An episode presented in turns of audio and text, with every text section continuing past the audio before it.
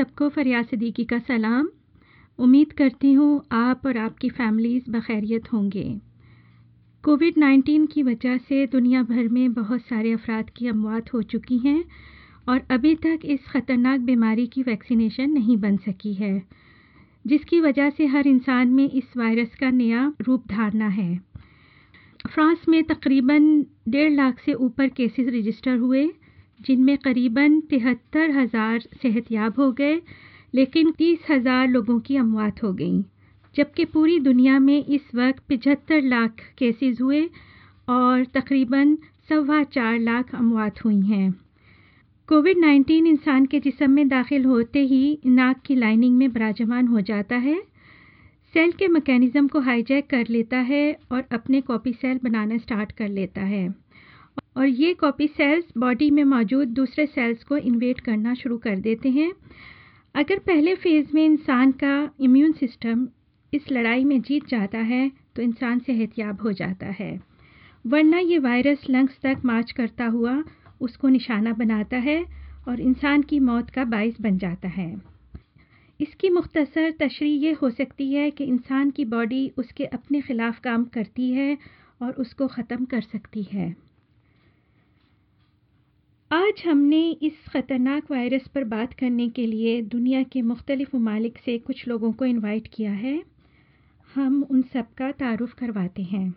अस्सलाम वालेकुम मोहतरमा तहसीन मुज़फ़्फ़र साहिबा, आपका ताल्लुक़ पेरिस से है। अस्सलाम वालेकुम, मेरी उम्र कोई 60 साल से ऊपर है, मास्टर्स इन इंग्लिश लिटरेचर और प्रोफेशन है मुतरजम इंटरप्रेटर।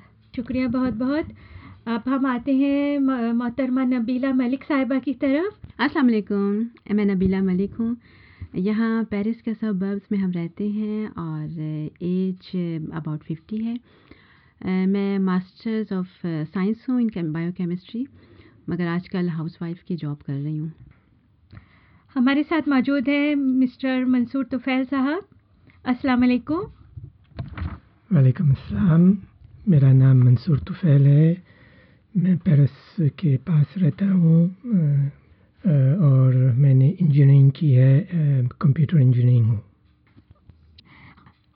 हमारे साथ मौजूद है लाइन के ऊपर दानियाल अहमद साहब, हम उनसे बात करते हैं।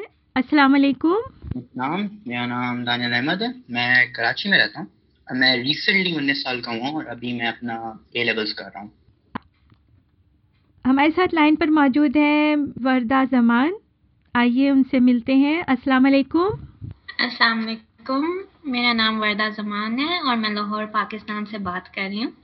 मेरी उम्र 27 साल है और मैंने मास्टर्स किया हुआ है पब्लिक पॉलिसी में और मैं एनवायरनमेंट पॉलिसी में काम करती हूँ। ठीक है, शुक्रिया वर्दा। और इसके साथ ही हमारे साथ मौजूद है सलमा जमान साहिबा। अस्सलाम वालेकुम।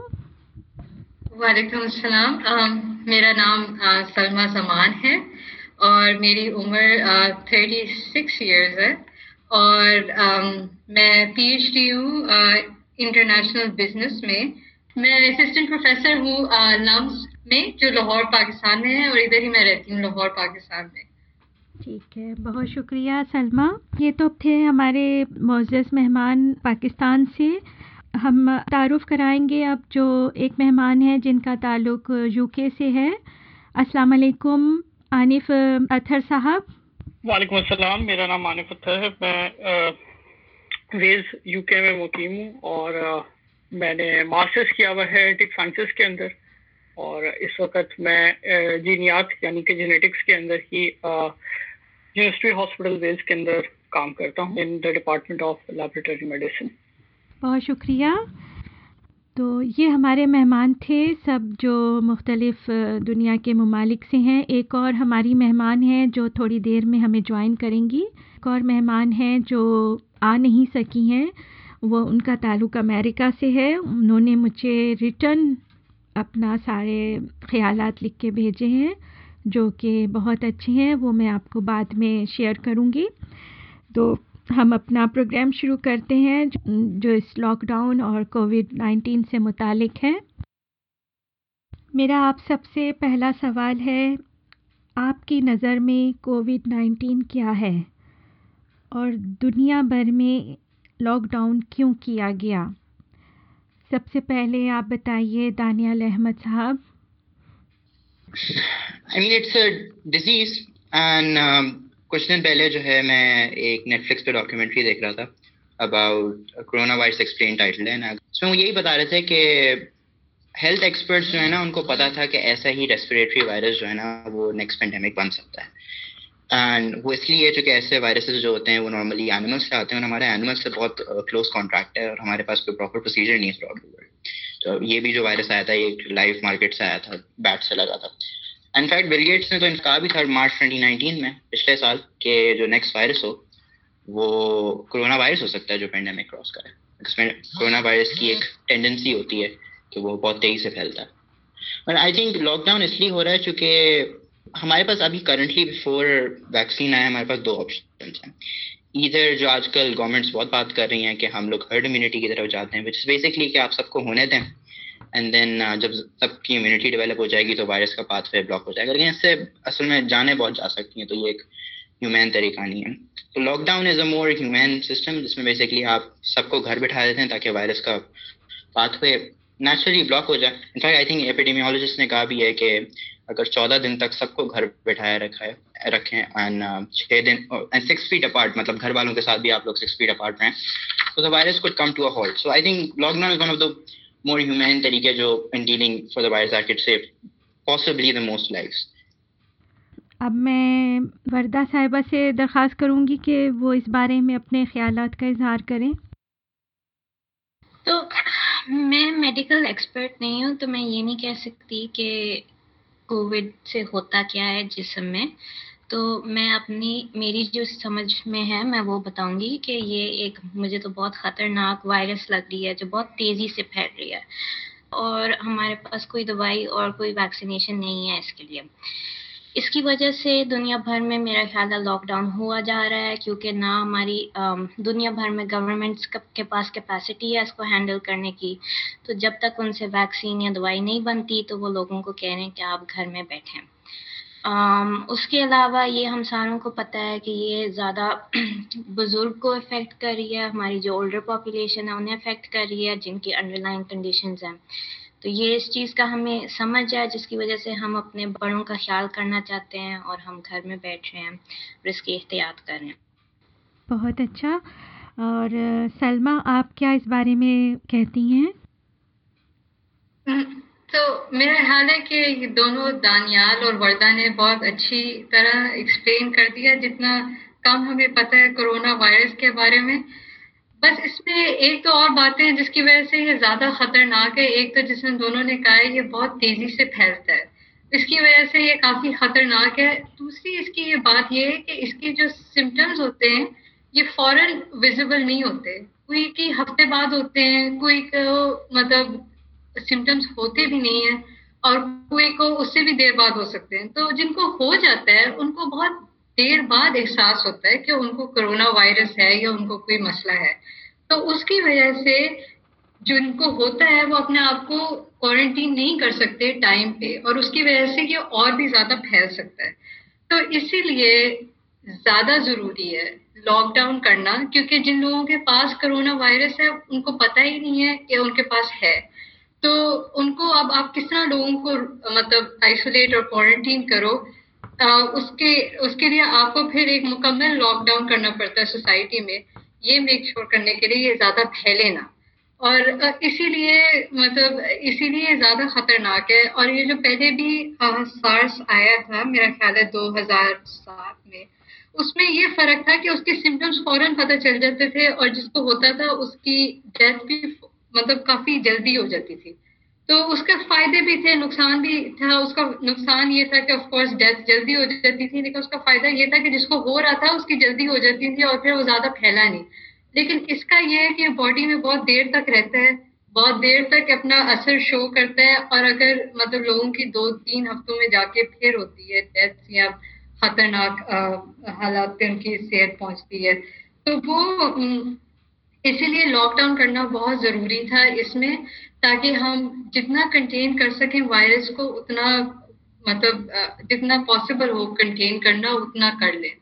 तो मैं भी कोई मेडिकल एक्सपर्ट नहीं हूँ, लेकिन इतना मुझे पता है कि इसके सिम्टम्स देर से नजर आते हैं। दूसरा ये कि बहुत ज्यादा इवॉल्व हो रहा है कोरोना वायरस, इसलिए इसका भी वैक्सीन बनाना पॉसिबल नहीं है, क्योंकि वो डिफरेंट स्ट्रेन हैं पूरी दुनिया में, जो स्ट्रेन मतलब बहुत जल्दी जल्दी से म्यूटेट हो रहा है वायरस। तो जब तक वो स्टेबल नहीं होता तो उसका भी जल्दी क्योर भी नहीं हो सकता। इसीलिए भी लॉकडाउन जरूरी है, ताकि हम जितना खुद ही रोक सकें उतना बेहतर है।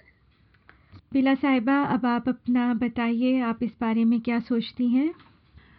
कोविड-19 के बारे में सब ने अपने ख्यालात का इजहार किया और बड़ा अच्छा सब ने एक्सप्लेन किया, मगर मैं ये चाहती हूँ कि थोड़ा सा बेस पर मैं थोड़ी सी बात करूँ कि ये स्टार्ट कैसे हुआ। ज़ाहिर सबको पता ही है, मगर उसके बावजूद मैं पॉइंट आउट करना चाहती हूँ। इसके बारे में साइंटिस्ट बहुत अरसे से जानते हैं और मैंने अक्सर पढ़ा है कि ये पहले बिल्लियों में और बैट्स में पाया जाता था। कोरोना मतलब इंसान को अपना होस्ट नहीं बना सकता था, ये कैपेसिटी नहीं थी उसके अंदर। मगर ये हुआ कि म्यूटेशन हुई और ट्रांसफ़र हुआ कोरोना वायरस। तो जब वो उसकी म्यूटेशन हुई तो तब वो इंसान में रहने के काबिल हुआ, और म्यूटेशन होने के लिए उसने अपना इंटरमीडिएट एक और एनिमल को इस्तेमाल किया।